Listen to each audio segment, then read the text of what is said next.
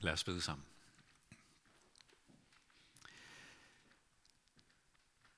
Himmelske Gud, du som fra begyndelsen skabte os til fællesskab med dig, og som til vores lykke og glæde ikke var ligeglad med vores fald, med den afstand, som blev mellem dig og os. Tak, at du satte alt ind på at genoprette fællesskabet. At du gav os din søn, og lad os på den her dag, og dag for dag, få lov at få øjnene op for det under. Stadig på ny. At du er lyset og livet, som kommer til os og bærer os til dit rige. Amen.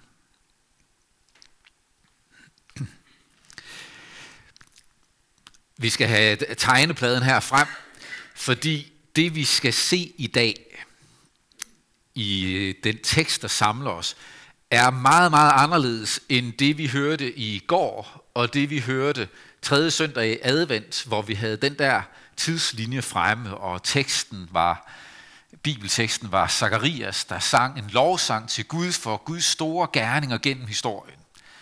Lukas evangeliet er skrevet med en tydelig programerklæring.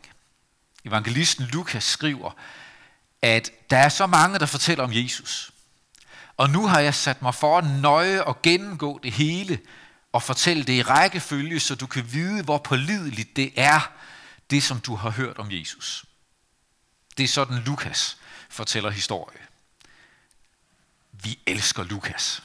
Vi er vesterlændinge. Vi synes, det er så rart med en historie, der har en start og en slutning, og det følger så nogenlunde en lige linje derimellem. Og sådan er juleevangeliet også, der samler os år efter år, og typisk er det, vi forbinder med juleaften. Og det skete i de dage, at der udgik en befaling fra kejser Augustus, og så rejste de til Bethlehem, og så kom tiden, da hun skulle føde, og så kom der nogle hyrder. Det, det kan vi forholde os til. Men sådan fortæller man faktisk ikke typisk historie i Mellemøsten. Når man sad omkring bålet, eller sad der med familien og slægten og fortalte, så fortalte man historier, som var mere cirkulære i deres fortællestil.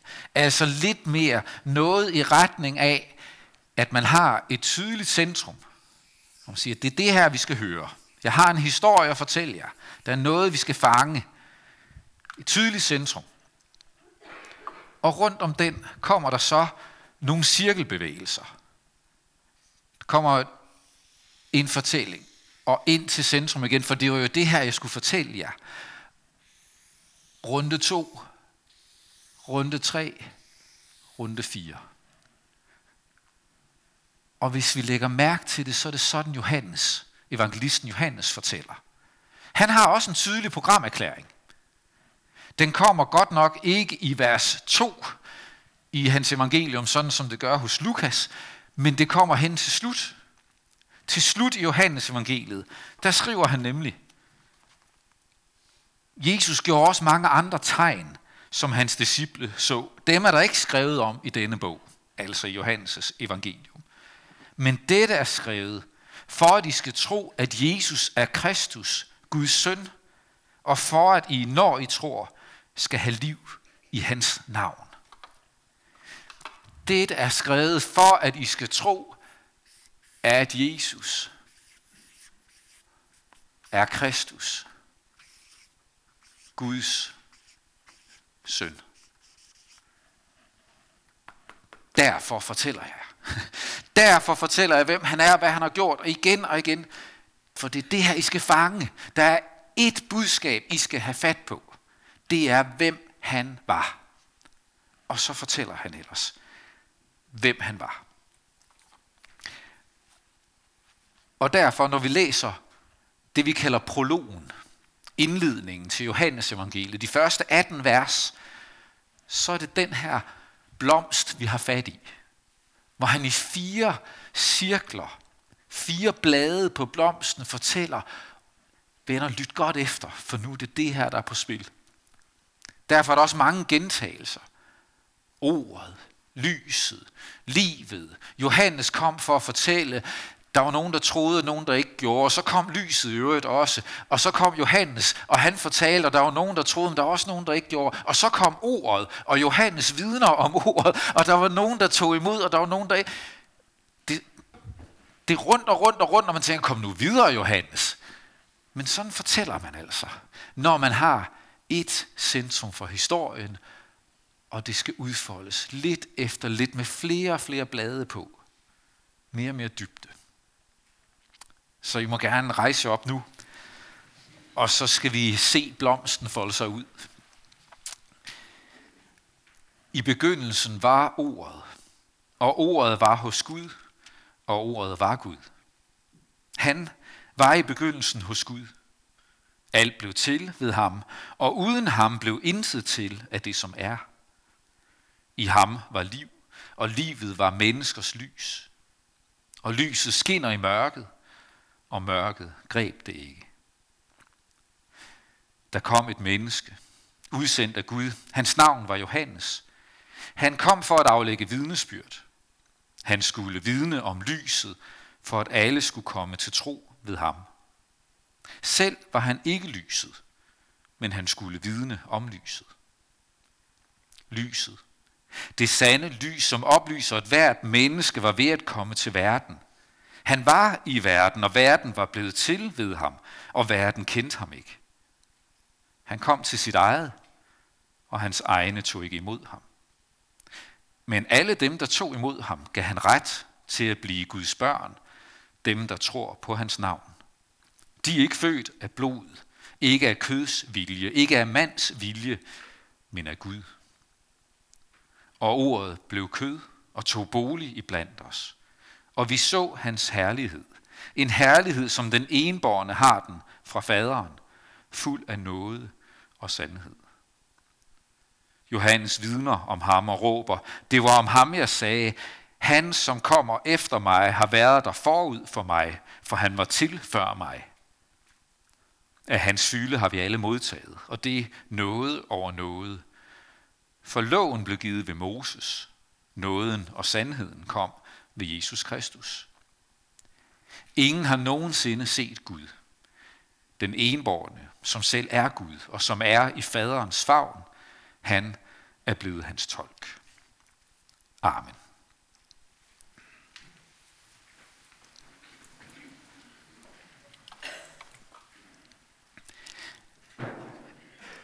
Vi har gang i gentagelsernes historie. Ikke? At vers 1-5, der har vi ordet og lyset. Spiller helt tydeligt tilbage til skabelsesberetningen. Derfor var det også lidt vigtigt ikke at få byttet op med Esajas. det ville være så ærgerligt at lige misse den der, i begyndelsen skabte Gud himlen og jorden, og Johannes siger, i begyndelsen var ordet. Ordet var hos Gud, ordet var Gud, og så kommer den der overraskelse for alle, der kendte til den græske tænkning og den græske filosofi, at det her ordet, logos, logikken, alt det, der binder verden sammen, for grækerne var det jo et princip, en måde at forstå verden på, en måde at tænke om verden på, at alt er bundet sammen af en guddommelig logik, sådan en upersonlig, et, et alt logos. Men Johannes, han overrasker dem ved at bruge det udtryk og så sige han om ordet. Ikke et upersonligt princip, men en ham, en personlighed. Han var i begyndelsen hos Gud. Ordet, lyset, og i det lys var der liv, og livet var menneskers lys. Der starter han. Og så vers 6-8. Johannes. Johannes døberen, som kom for at vidne om lyset. Han var ikke selv lyset, men han skulle vidne om det. Vers 9 til 13 fortæller så om lyset. Det sande lys, som oplyser et hvert menneske, var ved at komme til verden. Verden var blevet til ved ham, men verden kendte ham ikke. Ordet nu er det lyset, der bliver beskrevet her. Johannes kom for at vidne om det. Nu er det ved at komme. Og de greb ham ikke, de kunne ikke forstå det, de kendte ham ikke, de genkendte ham ikke. Tilbage igen, og så ud i det fjerde blad, vers 14 til 18, som så er ordet. Ordet lyset. Johannes vidner om det. Hvad var det for et lys? Hvad var det for et ord? Og igen og igen tilbage til centrum, fordi der er én ting, han vil fortælle om det, nemlig at han var Kristus, Guds søn. Det her menneske, der finder vi Guds egen søn. De tre første blade, hvis vi sådan holder fast i det, i det her, så vers 1-13, men måske særligt 9-13, og den her del af det, det er skabelsen. Det er typisk det, vi forbinder med, ja, lad os bare sige 1-13 lige nu. Skabelse. Og det bliver svært at læse det her. Det er godt, jeg også siger det så. Ikke? så det er skabelsen, fordi Gud har talt. Der er to, der er to hovedbegivenheder i det gamle testamente. To steder, hvor Gud agerer. To steder, hvor Gud er i aktion, og hvor vi lærer ham at kende og ser, hvad han har for. Det første sted, det er skabelsen. Gud taler, og det er det skabende ord, der nu igen er på spil. Ham, der talte, og der blev liv. Ham, der tændte lys i verden. Det er ham. Verden var blevet til ved ham. Og nu kommer det lys igen. Det sande lys, der kan oplyse et hvert menneske. Hjælp os til at forstå, hvem vi selv er. Se, hvem Gud er. Det er det lys. Det er den skaber, der nu agerer på ny. Vers 14-18. Selv om det stadigvæk har med skabelse at gøre, det er den samme Gud, så er det et nyt billede.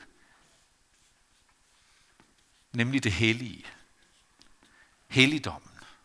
Det er helligdommen, der kommer i spil i de vers.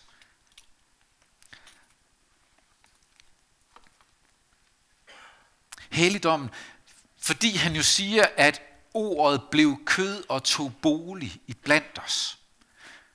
Der skifter han billede. Der, der begynder de græsk tænkende af dem, der læser hans evangeliet, der står de af de er allerede max udfordret på, at han, at han kalder ordet for et, et han, logos, for et, et personligt væsen, en man kan lære at kende. Det, det, det, det kunne de ikke helt agere med. Men, men nu hvor han siger, at det her ord bliver kød, bliver et menneske, bliver noget håndgribeligt, og slår sin, bo, slår sin bolig op, eller tager bolig der er han inde i et, et, et nyt billedsprog, som særligt taler til de hebraisk, de, de jødisk tænkende. Fordi det her ord med at, at tage bolig, ordet han bruger, det er det ord, der også betyder at slå sit telt op. Ordet blev kød og slog sit telt op hos os. Og teltet, og det at slå et telt op, det var sprog for helligdom der gik deres tanker helt automatisk i den jødiske ting tilbage til Moses og vandring gennem ørkenen, hvor man har den første helligdom, nemlig teltet, tabernaklet. En transportabel helligdom, telt, som de tog med sig fra lejrsted til lejrsted og slog op. Og der i det telt, når de slog det telt op, så var det det sted, hvor Gud talte med Moses. Der gjorde Gud sig tilgængelig i teltet tabernaklet. Senere blev det telt så afløst af helligdommen, af templet. Så var det der, Gud havde sin bolig. Ikke at han så var begrænset til det sted, men der gjorde han sig på en særlig måde tilgængelig. Der bad de deres bønder, der lyttede de til hans vejledning. Den Gud, som før havde et sted, en bolig, som aldrig nogensinde ville kunne rumme ham i sin helhed. Sådan, den Gud kommer nu og slår sit telt op, gør sig selv tilgængelig, kommer som menneske ind i vores verden og siger, her er den Gud, som I har søgt ind til nu i jeres helligdom. Her er han. Tilgængelig. Møder jer ansigt til ansigt. Møder jeg ansigt til ansigt. Det er jo det, der er Moses' bøn ude ved ørkenhelligdommen, ved tabernaklet, teltet. Der står om Moses i 2. Mosebog, kapitel 33. Det er der, hvor, hvor han humøret har været bedre, skal vi sige det sådan. Han er rasende ej på folket. For han har været på bjerget. Han har, han har modtaget Guds lovgivning. Han er kommet ned med stentavlerne, og da han kommer ned og har været væk et stykke tid fra folket, som han har let ud af slaveriet, så har de lavet en guldkald og dyrker den og kalder den for den Gud, der førte dem ud af Ægypten. Og han bliver rasende, og han smadrer stentavlerne og må op og have nogle nye på samme bjerg. Han siger til Gud, lad mig dog få lov at se dig. Gud, må jeg ikke godt have lov at se dig? Se din herlighed. Få lov at møde dig. Vil du vise mig, hvem du er? Og Gud svarer, jeg vil lade al min skønhed gå forbi dig. Men du kan ikke tåle at se mig ansigt til ansigt. Det er der ikke noget menneske, der kan tåle. Men nu bliver ordet kød, slår sit telt op, og vi så hans herlighed. Det, som før var lukket land, det vi ikke havde adgang til, det man måtte nøjes med fornemmelser af, nu siger han, nu kommer han, tager bolig hos os, og vi får lov at se Gud, som han virkelig er, åbenbaret i sin søn.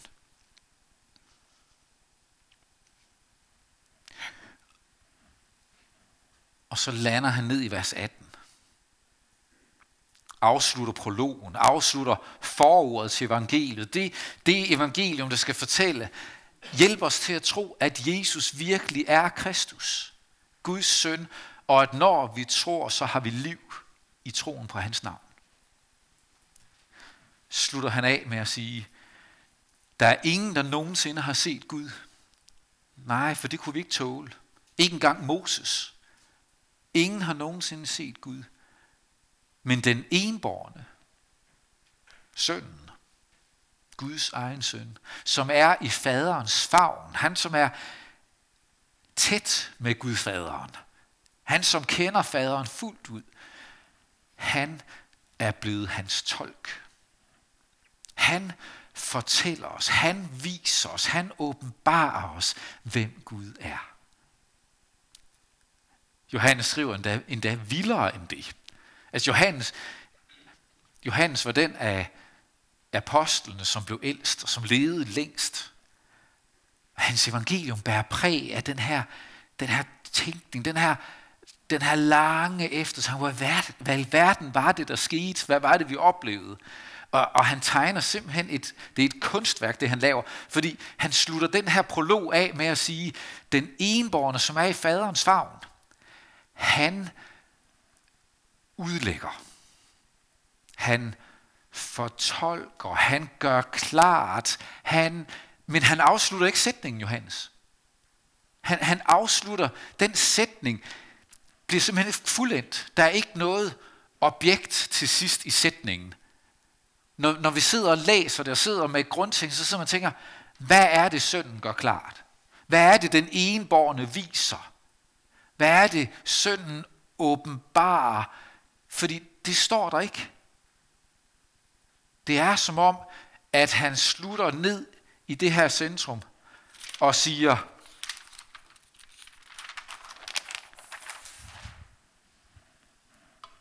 den enborne, som er i faderens favn, han har gjort klart, at, og så er det vi tilføjer, han, han er blevet faderens tolk. Han har åbenbaret faderen, han har forklaret faderen. Johannes, han siger, læs videre.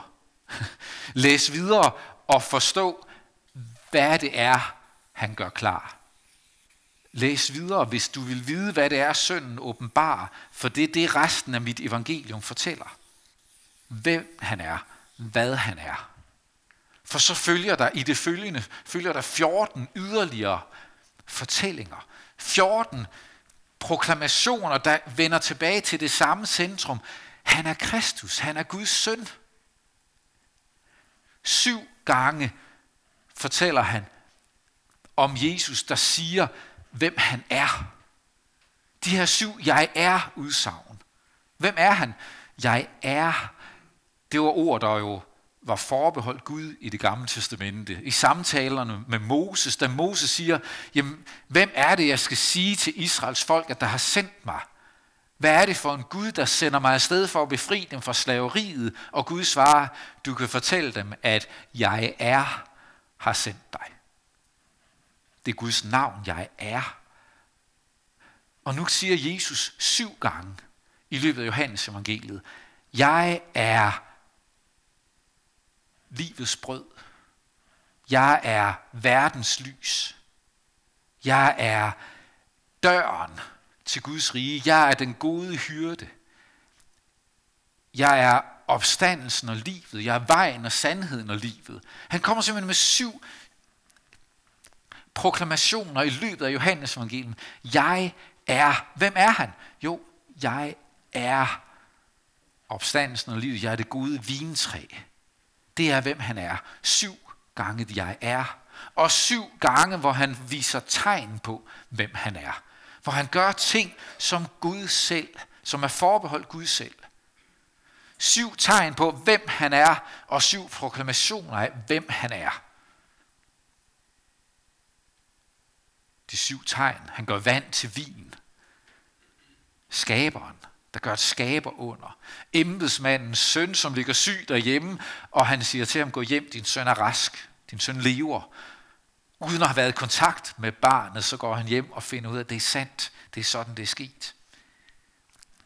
Den syge mand, der har ligget 38 år syg ved Bethesda Dam, som bliver rask ved mødet med Jesus. De 5.000, der bliver bespist i ørkenen med mad fra en lille madpakke vandring på søen. Syv handlinger. Afsluttende med, at han opvækker Lazarus fra de døde.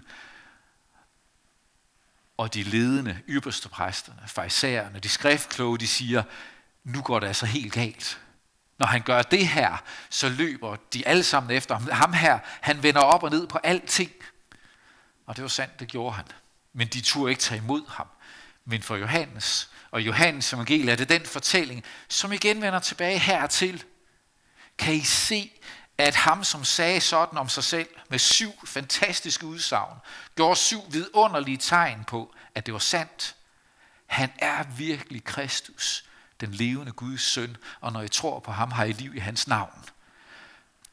Afsluttende så med, at den søn giver sit liv for os og opstår fra de døde på tredje dagen. Det er Johannes evangeliet.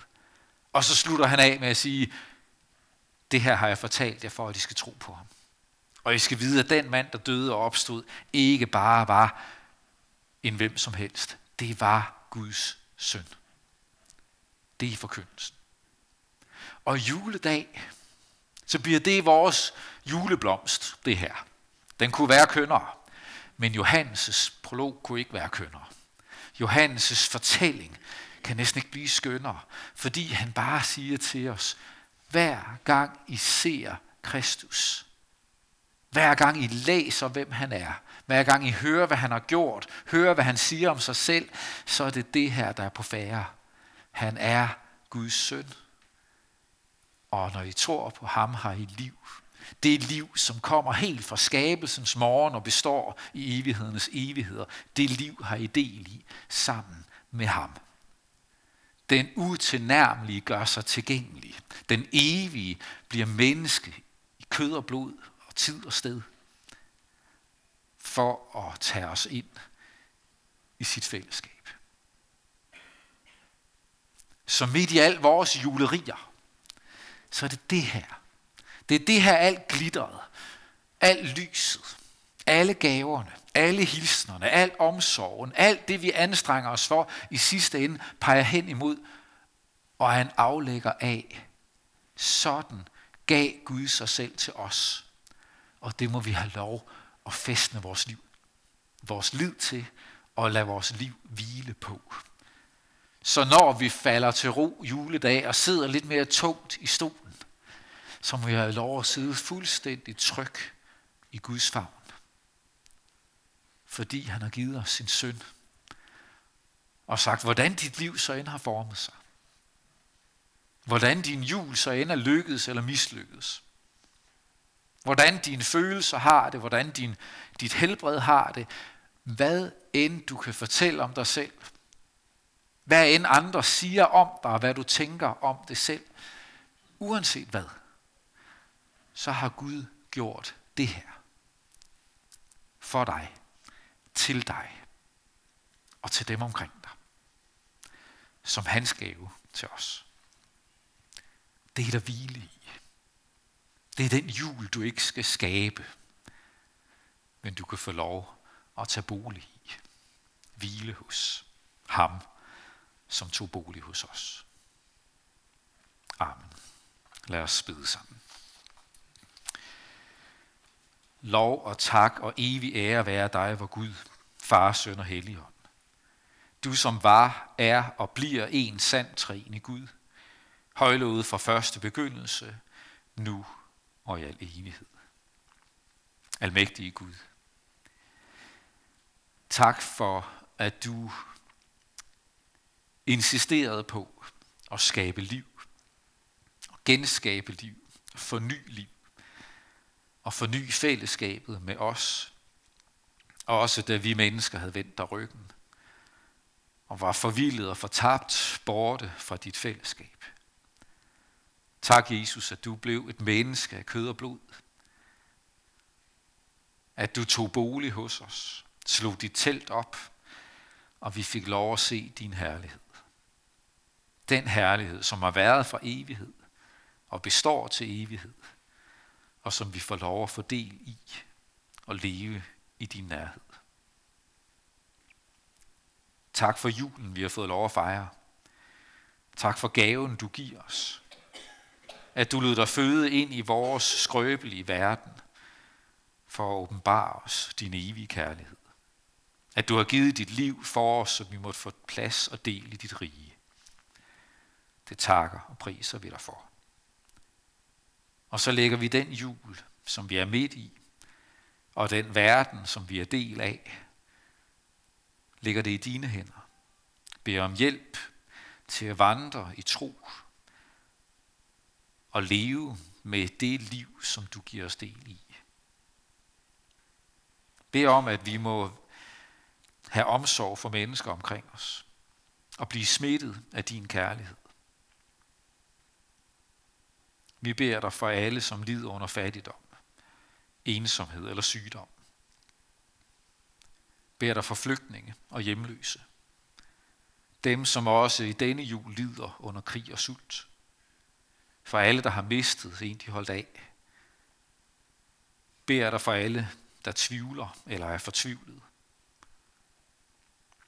Beder for dem, der er ramt af corona, eller der, hvor andre lidelser bliver endnu tungere på grund af pandemien. Bed om din trøst og dit nærvær, og bed dig om at vise, hvor vi kan være til trøst og til opmuntring. Velsign du alle, der må holde jul uden at kunne være sammen med deres nærmeste – Bær for søfolkene, udstationerede soldater, fangerne i vores fængsler. Herre, vær dem nær i din nåde. Hør os i Jesu navn. Amen.